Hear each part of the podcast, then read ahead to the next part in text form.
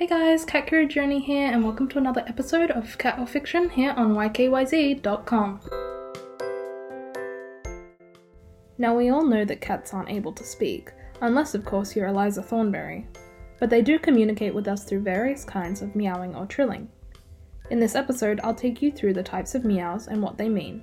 There are over a hundred of them, so I'll just select a main few. Number 1 Purring. Cats will purr for a variety of reasons, dependent on their age.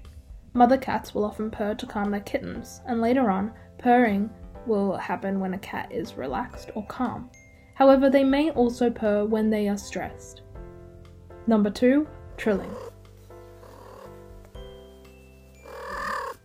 Cats trilling usually occurs between a mother and their child, particularly to communicate a friendly hello.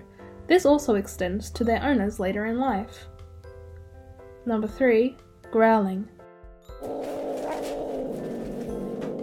If your cat growls at you, back off. Cats that growl are stressed or scared and want to be left alone. Cats may growl at other cats as well as humans. Number 4. Shriek or yowling. This sound is similar to a meow, but longer and louder. This means that the cat is ready to become aggressive if they are not either left alone or their threat goes away.